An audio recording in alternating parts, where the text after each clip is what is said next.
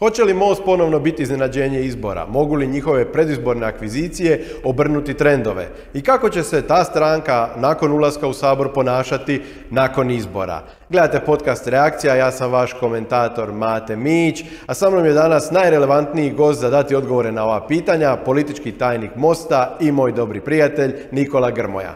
Nikola, Bog, dobrodošao u moj podcast. Mate, hvala na pozivu, evo, pozdravljam te i naravno pozdravljam sve ljude koji nas gledaju. Reakciju gledajte na Facebooku i YouTubeu i slušajte putem Deezera, Google podcasta, Apple podcasta i svih većih podcast platformi. Ako vam se sviđaju ovakvi razgovori i sve ono drugo što radim, stisnite like, komentirajte, podijelite s prijateljima i pretplatite se. E, kao što sam već rekao, moj dragi prijatelj Nikola Grmoja, e, ja sad mogu otvoreno to reći zato što se nas ti autao u programu javne televizije. E, možeš li mojim gledateljima objasniti o čemu se tu točno radi? Pa dakle, evo, upoznali smo se, znači, već smo mi razgovarali tamo negdje kad je Most bio u svojim začecima, ovaj 2015. i 16. godine, e, nitko nije tada znao da ću, evo, ja biti u politici u Hrvatskom saboru, tada sam još ovaj, bio zamjenik gradonačelnika Metkovića, nešto smo planirali na ovom nacionalnom planu, a onda smo se kroz ovu priču, znači, upoznali, e, vidjeli smo da dijelimo mnoge, mnoge stavove, mnoge vrijednosti i evo u ovoj predsjedničkoj kampanji koja je bila također smo jako dobro e, surađivali, koju si jako dobro odradio, evo žao nam je što to nije dovelo i do ovog najvećeg mogućeg uspjeha, znači da, da, da ovaj, budu pobjeđeni kandidati HDZ-a i SDP, ali ja sam uvjeren da će za prave promjene biti prilike i da ćeš i u njima participirati ili kroz ovo javno djelovanje, znači kroz svoj podcast i ono što si pisao, a možda i u politici, vidjet ćemo što će biti. Evo, evo me kao kerum napadaju, napadaju me, napadaju me muhe. mate, nada se da ovo nisi naručio. Nisam, nisam. moram ti priznati, to je bila zanimljivo, ti si gostova na jedan televiziji, tih se dana dosta mučkalo oko toga hoće li e, Most podržati Škoru, neće, čiju će sve podršku Škoro dobiti. I bio si negdje u programu i sad novinar te pitao ovaj, e, što se događa jeste li u kontaktu sa Škorinim ljudima? I ti si rekao onako, možda pomalo i naivno, pa je, u svakodnevnom kontaktu s Matom Mićem, valjda ne razmišljajući o tome da sam ja ipak šef kampanje tamo, šef komunikacija i onda je došlo to pitanje kao, a zašto ste vi u svakodnevnom kontaktu? Pa ne, nije, nije bilo naivno, bilo je čak planirano, dakle, jer e, razmišljao sam o tome ako me novinar pita za to, a ja i ti smo znali javno popiti kavu, ovaj, da ja sad kažem da nisam u kontaktu s nikim iz njegovog e, stožera, namjerno sam rekao da sam u svakodnevnom kontaktu s tobom, ali nevezano za kampanju jer tada mi još uvijek nismo donijeli odluku da podržimo gospodina Škoru na predsjedničkim izborima. Tako da je to ovako politički bio jako mudar odgovor. E, ja sam dobio od novinara valjda deset poruka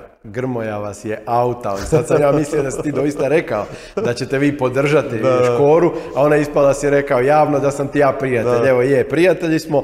Kao što si ti autao nas dvojicu kao prijatelj, evo za ove izbore se autao i Most, kao ipak desnocentristička stranka, kršćansko-konzervativne orijentacije.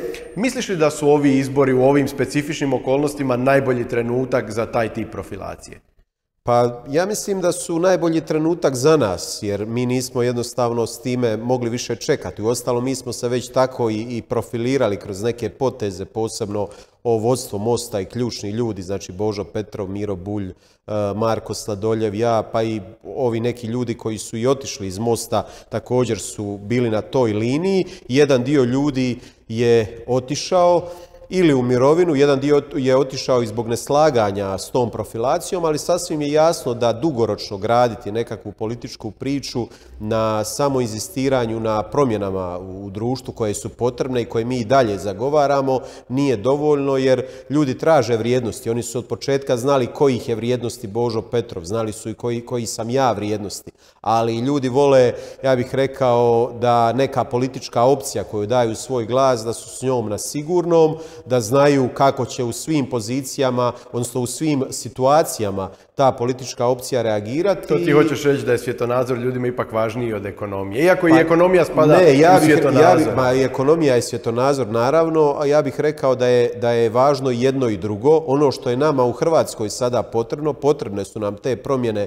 koje smo mi od početka zagovarali, ali isto tako kad mi netko postavi pitanje ili kad dođe nekakav zakon u sabornici na glasovanje, ne mogu zatajiti ono što jesam, u ostalom tako sam i svaki put glasao i kod Istanbulske. Hoće li vam sad biti lakše voditi dosljedniju politiku u Sabor? Pa ja bih rekao da je naša politika bila dosljedna, znači što se tiče svega što smo radili, zakonskih prijedloga koji smo predlagali, e, osim znači što je kod te Istanbulske konvencije e, vodstvo Mosta, gotovo svi e, oni ključni ljudi koji su članovi Mosta bili na liniji ovih vrijednosti koje sada Most zagovara, jedan dio nije bio, tako da ova, evo ti ljudi... Je li vam upravo Istanbulska bila pokazatelj, pokazatelj da tako više neće? Pa ja, jasno, to je bio najbolji pokazatelj da jednostavno e, neku opciju u kojoj su pošteni ljudi, ok ljudi, e, možete razbiti tako da ju bacite ideološku kost na kojoj se ona u tim ključnim trenucima e, podijeli, što nikako nije naravno dobro za, za budućnost te opcije i za nekakav položaj kod građana, kod naroda. E, hoće li ti ove nove akvizicije, predizborne riječi o ljudima velikog ugleda, velike e, prepoznatljivosti na nacionalnoj razini, možda stvoriti isti upravljački problem koji si nekad imao s tim istaknutim pojedincima druge provenijencije? E, znači, smatraš li da će ljudi koji su sad neovisni kandidati na vašoj listi slijediti neku stranačku politiku i sudjelovati u donošenju stranačke politike nakon izbora? Ovako, ako ćemo govoriti o tome, hoće li ljudi koji će biti izabrani na listama MOST biti poslušnici kao što su oni koji su, na primjer, u klubu HDZ-a, odgovor je e, vrlo jasan, neće. Dakle, i puno je lakše upravljati HDZ-om nego što je upravljati bilo kojom drugom političkom opcijom u kojoj e, ljude ne veže interes i to je ono s čime smo se mi suočavali. Ali ono što mene e, veseli, ja sam jednom prilikom rekao, iako sam loš kadrovik, ipak nisam najgori kadrovik na svijetu. Znači neke ljude koje su preko lista Mosta ušli u Sabor uh, su me razočarali, ali ipak nisu podržali, nisu postali žetončići. Dakle, imaju neki osobni integritet. Da, imaju, imaju, imaju ipak nekakav osobni integritet. Ono što je sigurno s ovim ljudima koji, koji ćemo mi sada predstaviti, da neće biti ničiji žetončići. Hoće li mene bezpogovorno slušati kao političkog tajnika ili nekoga ko će nakon mene doći na mjesto političkog tajnika, odgovor je neće. Znači, A očekuješ li barem da će vam pomoći graditi stranačku infrastrukturu na terenu, privlačiti ja sam u to uvjeren, Ja sam u to uvjeren, ovaj naš odnos sa, ne znam, Zvonimir Troskot je već sada član Mosta, uh, Nino Raspudić, Marija Selak Raspudić nisu članovi, ali e, znači e, jednostavno razvija se jedan prijateljski odnos i uvjeren sam da će ići to u tom smjeru. Marin Miletić koji je jedno, ja bih rekao, nevjerojatno pojačanje, sjedio sam neki dan s jednim e, ministrom u HDZ-ovoj vladi prije ova jedne emisije, kaže šta taj Miletić vaš radi na terenu, kaže imate već nekih 8,5-9% u osmoj izbornoj jedinici, i sad mi se ove Marinove najave gdje govori kojima sam se ja, evo moram biti iskren, ono sa nekakvim podsmijehom sam gledao kad je on govorio idemo po tri mandata, ono, jer jednostavno sve gledate iz nekakvog iskustva kojeg imate u politici, ali ta silna energija, entuzijazam koji on prenosi, karizma koju ima je nevjerojatna, tako da ti ljudi su već sad dio mosta. Kako će, ko će koga slušati, tko će ko biti u mostu, to će pokazati vrijeme. U ostalom nisam ja e, stvarao most da netko mene e, sluša 20, e, 30 ili 40 godina i da ja budem nekakva ključna figura u mostu, nego da most bude poluga, da bude nekakav alat s kojim možemo mijenjati Hrvatsku. Koji će ljudi u budućnosti, u perspektivi voditi most, to ćemo vidjeti. E, neki ljudi su, kao što si rekao, otišli e, relativno nedavno. Ti si po meni imao jednu malo nespretnu izjavu kad si rekao da oni ambiciozni odlaze to je vjerojatno trebalo znači da su oni imali nekakvu želju ganja dalje saborski mandat ili političku karijeru što im vi niste, niste mogli uh, omogućiti. Sad ja moram pitati zašto je pretjerano ambiciozno ili nekorektno da oni žele biti dalje u politici, a nije da ti želiš biti dalje u politici, jer i ti ganjaš saborski mandat kao što su ga evo ovako, oni htjeli. Sad ću ti odgovoriti na to pitanje. Dakle, uh, ja sam bio spreman i to svi znaju i u pregovorima koji smo vodili stati na bilo koje mjesto na listi i stao bi sada u ovoj šestoj izbornoj jedinici u kojoj idem na bilo koje mjesto na listi da uz mene ima još ljudi koji mogu povući glasove. Na primjer, kao što je slučaj u sedmoj izbornoj jedinici. Ima ljudi kvalitetni, ima Ivan Bekavac koji je drugi na listi koji je bio državni tajnik u Ministarstvu zdravstva, fantastičan čovjek koji poznaje zdravstveni sustav, ali ipak još uvijek nedovoljno prepoznatljiv široj javnosti. Znači, cijela lista mi se sastoji od fantastičnih ljudi, ali nitko nema tu prepoznatljivost da povuče glasove. Na primjer, u sedmoj izbornoj jedinici imamo drugačiji slučaj. Tu je Marko Sladoljev kao bivši saborski zastupnik stao na drugo mjesto, Zvonimir Troskot je na prvom mjestu, na trećem mjestu je Tomislav Jelić, čovjek koji je prepoznat kao dugogodišnji borac protiv korupcije u gradu Zagrebu. Dakle, ne radi se o ambiciji, može li, e, e, treba li netko imati ambiciju. Ambicija je u redu, ali pitanje je e, koliko si se ti kroz četiri godine mandata izgradio u Hrvatskom saboru da ti mi možemo dati da ti za most ostvariš najbolji mogući rezultat. Ne da ja ostvarujem rezultat za sebe. Ostalom, da gledam sebe, ne bi vrlo vjerojatno išao u tešku šestu izbornu jedinicu, nego bi se išao bi u desetu gdje smo blizu drugog mandata ili, ili, ili bilo gdje drugdje. Možda čak u prvu izbornu gdje bi sigurno lakše prošao nego u šestoj. Dakle, ne radi se o mojim osobnim ambicijama, nego se radi da sastavimo najbolju moguću ekipu koja će ostvariti najbolji mogući rezultat za most.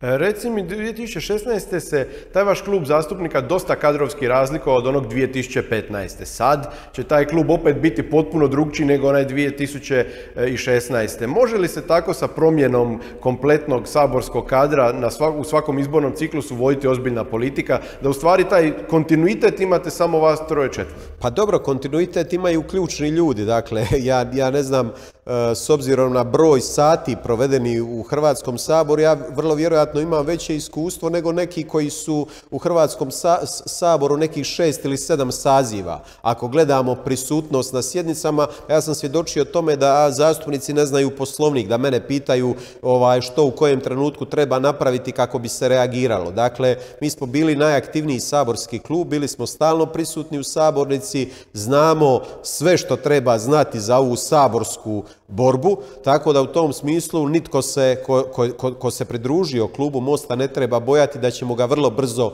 uputiti u sve tajne zanata. Tako da ovaj, to je sigurno da ćemo ponovo, sad posebno s ovom ekipom, ja, ja, ja ne znam stvarno, evo vidjeli ste što je sinoć Raspudić napravio ovaj, gospodinu iz stranke pametno, ovaj, ja ne znam ko će moći u Saboru. I ovako su se bojali meni javiti za repliku, što će sada biti kada uđe Nino Raspudić, ne znam, uh, Marija Selak, Raspudić, Zvonimir Troskot, Marin Miletić, uz Miru Bulja, Božu, mene i ostale. Polemički će biti jako zanimljivo, ali pitanje je koliko će konkretnog posla ostati obavljeno ako vi A gledaj, konkretan, znaš čim, s čim se ja ne slažem?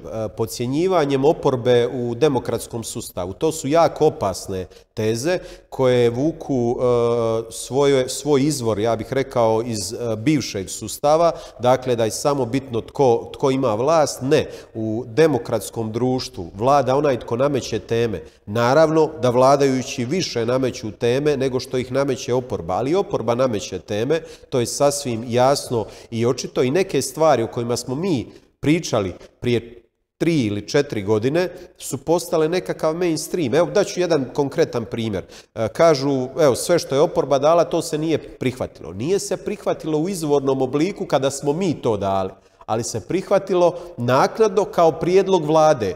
Evo, zakon o mikrosolarima, mi smo trubili o tome, to je jedna tema koja je apsolutno široj javnosti skroz nezanimljiva ali je dobra tema, e, pokazuje na koji način se može osigurati energetska neovisnost i za naše e, siromašne obitelji. E, Vlada je, nakon što smo mi trubili o tome neke dvije godine, donijela zakon kojim je usvojila 70% naših prijedloga, dakle isplati se u oporbi otvarati teme. A honoriraju li to birači? Smatraš li da više izbornih ciklusa možeš biti konstruktivna oporba i da te ljudi stalno šalju u sabor da budeš konstruktivna oporba? E, to, Ili to jednostavno kopni ta to, podrška? To, moguće je da kopni, moguće je da kopni, ali ne mora biti. Zavisi kakva će biti vlada i kakva ćeš ti biti oporba.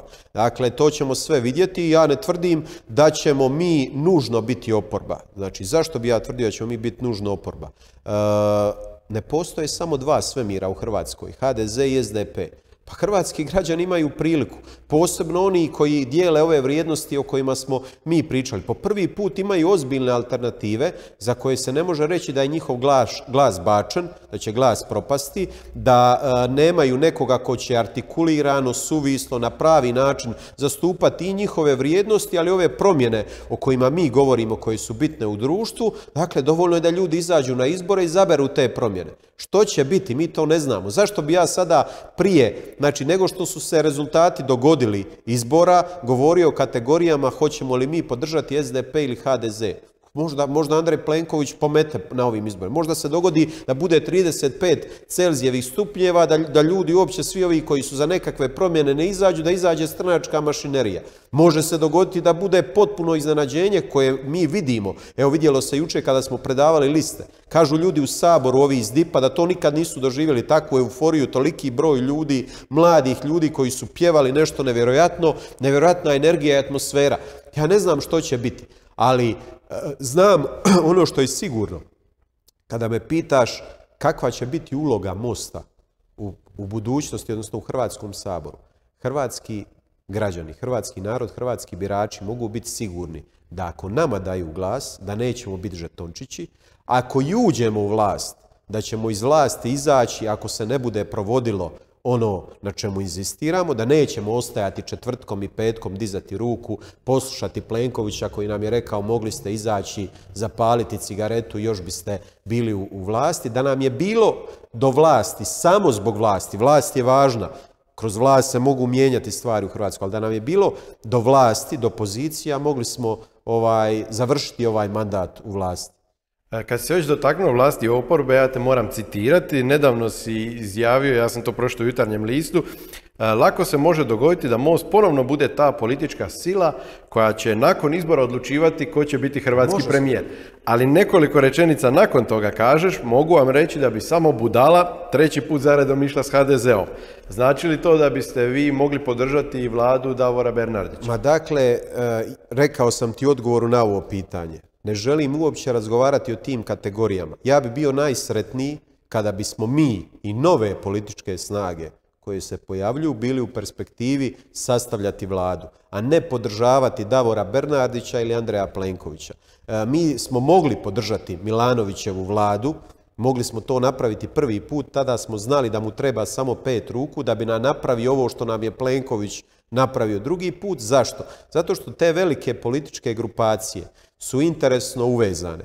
E, one ne pristaju na bilo kakve promjene i e, ne samo da oni e, imaju otpor prema promjenama, nego kada vi imate 12 mandata i silno nešto zahtje, mi smo imali silni entuzijazam, željeli smo sve promijeniti preko noći, neiskusni, puni energije i to, imali smo to, ja bih rekao, tu nesreću da nam se sve potrefilo ono u Metkoviću ovaj, što se treba potrafiti nekome ko želi mijenjati stvari. Dobili smo apsolutnu vlast. Znači sve što smo odlučili, to smo mogli mijenjati. Sad izlazimo na razinu države, dobijemo, ne znam, ostane nam na kraju 12 mandata, ulazimo u vlast i sad bismo sve kao što smo u svojoj lokalnoj sredini mijenjali, sad bismo sve htjeli preko noći mijenjati. A imate jedan silan otpor tih struktura, oni sami između sebe razmišljaju o tome evo ovaj, e, na, ova stranka zapravo straži e, stalno nešto, stalno nešto za novijeta, ne, ne odgovaramo ovaj, ne odgo, evo Josipa Rimac, koju mi nismo dopustili kao ministricu. Karamarko je vjerojatno svima objasnio, Mostovci e, ne daju. Čak i onima za koje mi možda nismo inzistirali da oni ne budu, ako i Karamarko nije želio, on je uvijek mogao reći, ma to ovaj most ne daju. I tu se stvara jedan ogroman otpor i u tim strukturama, ali stvara se jedan ogroman otpor u javnosti protiv tebe Ali misliš li da se to može ponoviti? Jer objektivno gledajući, ako e, HDZ sa domovinskim pokretom ili dijelom domovinskog pokreta postigne neki dogovor, ima određeni blok, vrlo moguće da im neće biti dovoljno. S druge strane, restarti i pojedini lijevi mandati e, iz ove platforme možemo isto mogu oformiti neki postizborni blok i da i njima fali. Razumiješ da možete sa svojih 7-8 mandata... Sad ću ti nešto reći što očekujem i od domovinskog pokreta i ostalih političkih aktera na političkoj sceni. Onaj tko krene sastavljati vladu ili sa HDZ-om ili sa SDP-om, a da se nije raspisao referendum o izmjeni izbornog zakona i, i, i ukradeni referendumi, znači o Istanbulskoj konvenciji, sve što je ukradeno bilo, taj za mene nije demokratski element na, na hrvatskoj političkoj sceni. Kako misliš da raspiše referendum? Dakle, referendumi su, e, ljudi su prikupili potpise. Ti potpisi su u Hrvatskom saboru i u Ministarstvu uprave. Prva odluka nakon konstituiranja sabora treba biti da Hrvatski sabor raspisuje obja, oba ta referenduma. Tek onda se može razgovarati... Tek nakon provedbe referenduma? ne mora provesti, nek se raspiše referendum. Datum, znači lju građani će odlučiti na referendumu što i kako žele, mi ćemo kao političke opcije zagovarati što zagovaramo, bitno je da se odredi datum, da se raspiše referendum, ne mora se znači, održati, bitno je kad je raspisan, održat će se i da se onda ide u pregovore o sastavljanju vlade. Tko krene u pregovore o sastavljanju vlade bez tog bitnog preduvjeta je pogazio onih 400 tisuća e, potpisa, zapravo pljunuo u lice svim tim ljudima i izigrao njihovu volju kao što je tu volju izigrao Andrej Plenković, Lovro Kušević i Josipa Rimac. Reci mi, e, Božo Petrov ne- nedavno je rekao, mislim kad ste, kad ste e, predstavili e, prve na, na, na svojim listama, kako ovaj novi most drugčiji i predstavlja jednu borbu za drugčiju Hrvatsku, drugčiju od one ko- koju, kako se njome upravljalo zadnjih 30 godina. E, naravno i most jedno kratko vrijeme e, e, upravljao Hrvatskom, pa i to, i to ovaj, do- do- dovodi nas do mog pitanja zapravo po čemu je ovaj most, ja ga zovem most 2.0, e, drugčiji od prvog mosta i, i može li ponuditi jednu dodanu vrijednost u odnosu na ono što ste već ponudili? E, Može, e, nije drugačiji u smislu i drugčiji u smislu, e, ja bih rekao, poštenja ljudi. Mi nismo u Hrvatski sabor uveli nikoga ko je postao žetončić, ko se prodao, ko je napravio nešto nemoralno i nečasno i to nam stvarno može biti na ponosu za sve naše pogreške kojih je bilo u koracima, a drugčiji u smislu da smo, evo, ovo što smo od početka govorili, svjetonazorski jasno definirani, znamo koje su naše vrijednosti koje ne zagovaram ja kao osoba, to nije bilo nikad upitno, nego koje zagovara jedna politička grupacija u cijelosti. I ja mislim da jedino to može donijeti nekakve stvarne promjene. Ja mislim da je vrijeme HDZ-a da ide svome kraju, da i ovi ostali politički akteri možda su projekti za jedne izbore, a da je MOST dugoročan projekt kako god završili ovi izbori. Dugoročno bolji HDZ.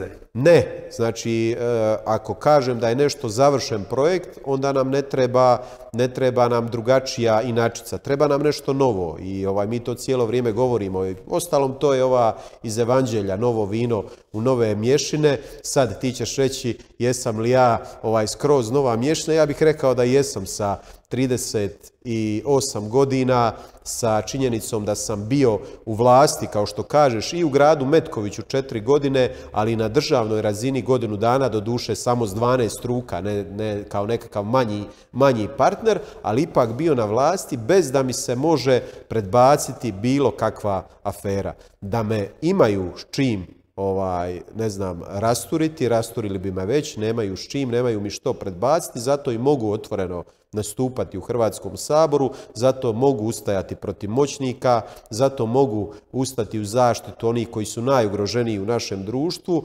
E, i kad gledamo tko je zapravo branio prijavitelje nepravilnosti u Hrvatskom saboru, ko je upozoravao na korupciju, ko je, ja bih rekao, vodio jednu politiku čistih ruku, onda je to sigurno most, tako da ja u budućnost ne sumnjam. Pitanje je samo li na, hoće li nam ponovno se dogoditi ovaj, jedan veliki uspjeh ili ćemo priču graditi pomalo. Ako me pitaš e, što bi mi bilo draže, nakon ovog iskustva kojeg sam imao, volim graditi stvari pomalo, ali bit će kako dragi Bog ovaj, odluči, koliko mi odradimo na terenu i kako nas građani hrvatski birači prepoznaju, tako će se dogoditi, a onda ćemo sukladno tome i dalje graditi most. E, Rekao si, bili ste u vlasti na lokalnoj razini, u vlasti na državnoj razini, kasnije ste bili dosta, dosta glasna opozicija.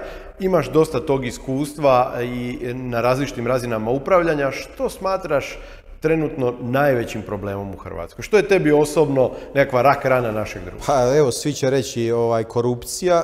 Ja bih rekao prije ovo izborni sustav, prvo to jer je to majka svih reformi, prvo to promijeniti, a onda ići sa e, borbom protiv korupcije i klijentelizma. Naše pravosuđe, dakle, nama e, u građanskim e, parnicama i na trgovačkom sudu procesi u prvom stupnju traju 364 dana. To je najdulje u Europskoj uniji. Mi to želimo smanjiti na 200 dana.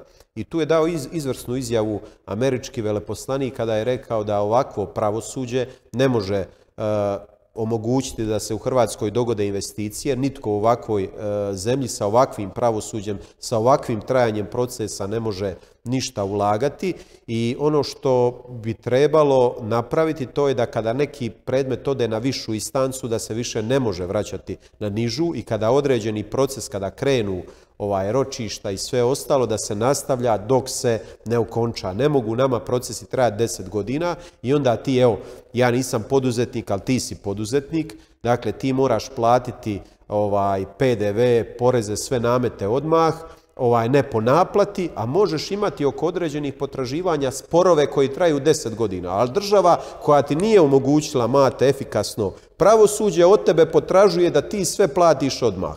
To je potpuno nedopustivo, to je ono što ćemo mijenjati. Isto tako, mijenjat ćemo izbor glavnog državnog odvjetnika. I vi isto. Da, i mi isto, ali, ali mi predlažemo da se bira dvotrećinskom većinom u Hrvatskom saboru vjerojatno ćeš mi kao protuargument reći, biraju se i ustavni suci Dobro si se znaš što ja. Pa znam, znam da ćeš ti meni nešto predbaciti, pa ja idem, ja idem prije tebe. Dakle, ovaj, rećeš mi, evo, imali smo dvotrećinskom većinom ovaj fantastičan sastav trgovačkog, bože, trgovačkog, dobro, ali trgovačkog, ustavnog, ustavnog suda, gdje sjede ljudi koji su se lažno predstavljali u Austriji, gdje sjede izvrsni poznavatelji stranih jezika, gdje sjede isluženi sabor saborski zastupnici, ali ovdje je situacija drugačija. Dakle, bira se jedan čovjek oko kojeg treba postići e, široki konsenzus, a ne da imamo situaciju kao kod izbora ustavnih sudaca, ja, tebi, ti, meni i onda dobijem ovo što smo dobili. Isto tako, povjerenstvo za sprečavanje sukoba interesa. E, premale ovlasti, to se pokazalo u ovom slučaju e, Finske gdje uopće nismo na kraju dobili niti putne naloge iz vlade, niti bilo što drugo, a povjerenstvo je moralo donijeti odluku da zaključuje postupak jer ne može doći do dokumentacije, tako da treba ojačiti ovlasti povjerenstva, pretvoriti ga po uzoru na Sloveniju u antikorupcijsku agenciju, to će biti naš prijedlog, tako da ta borba protiv korupcije ja mislim da je, da je ključna i ono o čemu ne govori nitko na ovom dijelu spektra na kojem se mi nalazimo, to je rezanje državnog aparata, ukidanje županija. Oni koji brane županije reće da, da su to stare hrvatske povijesne ustanove. Imali smo mi kroz našu povijest puno povijesnih ustanova, ustanova koje sada u ovom ustroju nemamo. Smatramo da su županije samo, kako bi rekao naš Miro Bulj, protočni bojler, znači služe za transfer novca, služe, služe za stranačko uhljebljivanje. Vidjeli smo da smo sad u ovoj epidemiji koronavirusa sve probleme imali u ustanovama u kojima upravljaju županije. Ovaj e, dom u Splitu, također i u drugim županijama ogromne probleme i mi mislimo da treba ovako mala država imati samo dvije razine vlasti. dobro, za to trebaš mijenjati ustav. Kako ćeš mijenjati ustav? E, gledaj, kako ćeš mijenjati? Upravo, znači, inzistiranjem, ako si ključa nekakav faktor, što više dobiješ, možeš više tražiti. Ne možeš ali opet treba dvotrećinska većina. Treba ti, treba ti dvotrećinska većina, ali evo, mnogi zagovaraju promjene. Neki govore da će dobiti 30 mandata sada. Ako će oni dobiti 30, ako mi ćemo dobiti 15... Onda će Sabor imati 350 eto, eto ti već 45, ali gledaj, mi ne znamo rezultate izbora, mi ne znamo kako će hrvatski birači, građani odlučiti, ali to je smjer u kojem treba ići. Uh, jake grado, jaki gradovi i općine, centralna država bez županija, nikako ne regije, jer to narušava i ovaj, ja bih rekao, nacionalni integritet e, e, same zemlje i koheziju koja nam je potrebna, ne želimo nikakvu regionalizaciju, a to se, budimo realni, neće ni dogoditi. Tvoji ovaj, zadrani neće pristati biti pod Splitom, a neće, a neće sigurno ni Šibenčani pristati biti pod Zadrom, tako da to posebno. E, reci mi, spomenuo si DORH, Kako ti se čini taj izbor glavne državne odvjetnice? Smatrate li da je on protivan demokratskoj praksi da se toliko blizu izbora mijenja tako ključna, ključna figura u sustavu? Kako općenito gledaš na ta zbivanja koja se dogodila oko bivšeg glavnog državnog odvjetnika? Kako bi vi to regulirali i u krajnjoj liniji hoće li ova glavna državna odvjetnica ostati na svome poslu ako vi budete dio, dio vlasti? Pa jasno je da je ovo potpuno nedopustivo na ovakav način e, nekoliko praktički dana uoči izbora imenovati, to je jedna od zadnjih odluka ovog saziva Sabora imenovati e, glavnu e, državnu odvjetnicu i govori o načinu kako vladajući shvaćaju i neovisnost institucija i borbu protiv korupcije.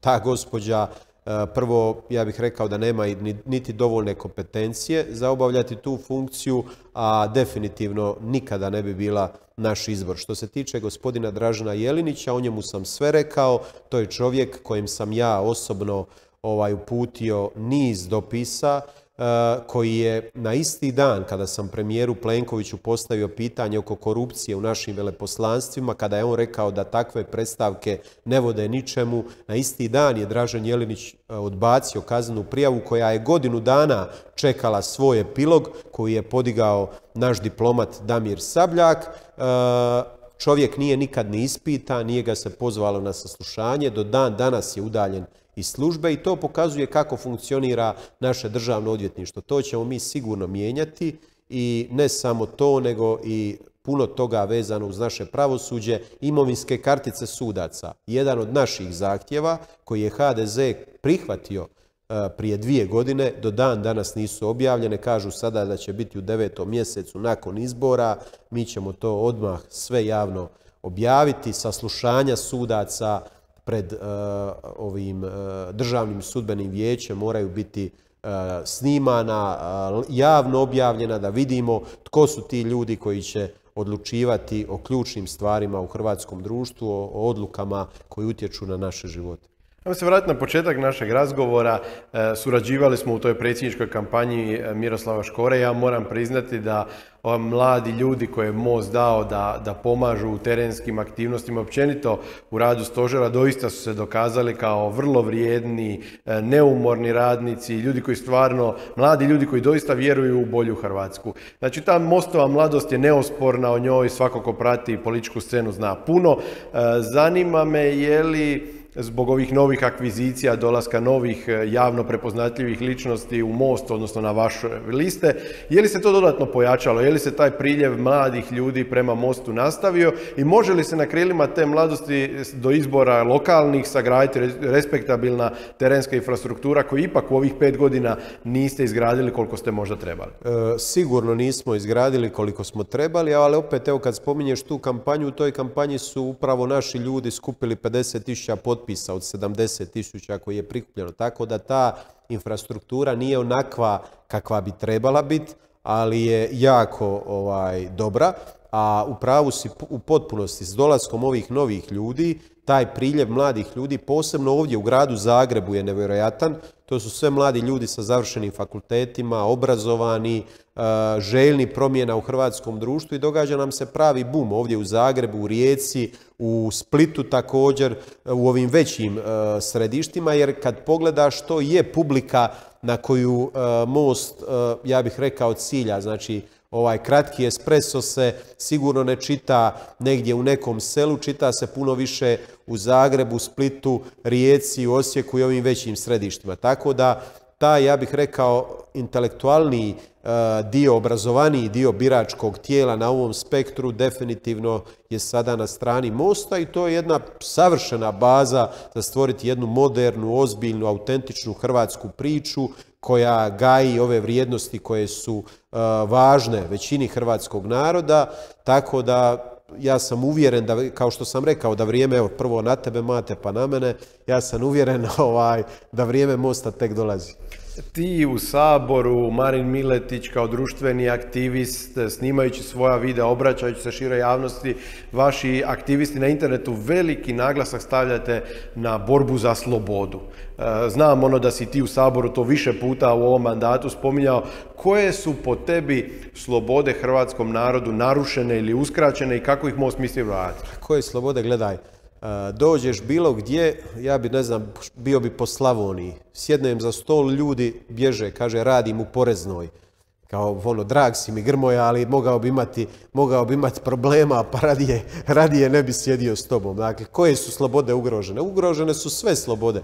Pravo na druženje, pravo na slobodu mišljenja, pravo na slobodu govora, dakle, pravo na slobodu javnog izražavanja nekakve kritike društvenih pojavnosti. To je sve ugroženo. Dakle, ako ti nisi na liniji, imat ćeš probleme. Znači imat ćeš probleme. Ja, ja, ja, ja imam uh, ogromne probleme, znači zbog toga što ustajem protiv, protiv uh, ovih nepravdi koji se događaju u društvu. Imam niz sudskih tužbi koje će me ovaj, ne, ne samo dočekat... A šta oni hoće od tebe? Novce? Pa nema u tebe novaca. Gledaj, nema u mene mate uh, puno novaca, ali hoće da ja ušutim, znaš, a, a to, ide, to ide jako teško. Tako da ovaj, neće im to poći za rukom, ali puno tih sloboda u hrvatskom društvu je ugroženo i kada mi govorimo o tome kako se može živjeti u Hrvatskoj, ako ti e, nekome nešto ne daš u džep, evo vidjeli smo sad ovaj slučaj vjetroelektrana, ako nemaš nekoga na određenoj poziciji, ako nemaš nečiji broj mobitela, ti si u problemu. Ja sam odlučio u ovoj kampanji ovaj, dijeliti vizitke sa svojim brojem mobitela, ali kad ljudima budem davao vizitke, reći ljudi nemojte me zvati da vam riješi posao, nećete od mene ne, ništa, nećete se usrećiti, ali zovnite me za svaki vaš problem koji imate, ja ću ga iznijeti u Hrvatskom saboru, kroz, ili kroz zastupničko pitanje, ili ovaj, ću ga iznijeti u slobodnom govoru. Naravno, neću rješavati brakorazvodne parnice, imovinske ove ovaj razmirice ili bilo što drugo, nego pitanja koja se tiču državnog ustroja, nefunkcioniranja države i probleme koje ljudi imaju ili sa pravosuđem, ili s javnom upravom, ili sa ostalim Znaš da ja, da, da ja godinama radim s Ružom Tomašić i ona je dobila milijun valjda upita kao imam gore na Europskom sudu za ljudska prava neki predmet stoji, možete li vi to malo pogurati? Da, da. Tako će i tebi nakon što podijeliš. Pa bit će toga, pa bit će, ja sam uvjeren da će biti toga, zato ću kad ih budem dijelio reći ljudima ovaj, koja, je namjera, koja, da, koja je namjera i koji je cilj. Evo za kraj mi još samo reci, e, zašto bi ljudi naših vrijednosti na našoj strani spektra trebali dati glas Mostu, a ne izravnoj konkurenciji od centra? E, vrlo jednostavno, nećemo se prodati, kod nas nema žetončića, kod nas nema ljudi koji su bili e, dio ovih struktura, koji su podržavali, ne znam, bilo koga od ovih postojećih aktera i ja mislim da je to dovoljan razlog. Vrijednost imamo, pokazali smo da imamo obraz, da se nećemo prodati i da ćemo se za te vrijednosti boriti. A o konkurenciji E, sve najbolje, o konkurenciji želim e, sreću na izborima, želim da sve ovo što svi govorimo u kampanjama i u kampanji ovoj ostvarimo i da hrvatski građani konačno budu zadovoljni sa sazivom Sabora i sa hrvatskom politikom. Nikola, hvala ti na gostovanju u mom podcastu. Želim ti puno, puno uspjeha na izborima. Hvala tebi, Mate. Evo, nadam se ovaj, da ću gostovati uskoro kod tebe u nekoj drugoj ovaj, kao ministar, kao, kao, ministar. Kao ministar, da. Ministar ovaj, policije. E, dragi pratitelji, dragi prijatelji, bilo je to sve u ovoj epizodi. Kao što znate, reakciju možete gledati na YouTubeu, Facebooku, e, slušati je putem Deezera, Google podcasta, Apple podcasta i svih većih e, podcast platformi. U danima pred izbore objavit ću niz ovakvih razgovora sa relevantnim kandidatima sa svih lista od centra na desno, Evo, kao što ste vidjeli, Most, Domovinski pokret, ja se nadam i pokoji nesramežljivi HDZ-ovac, ali i pokoji desni liberal. Tako da, ostanite uz podcast reakcija, bilo je to sve za ovaj put. Doviđenja.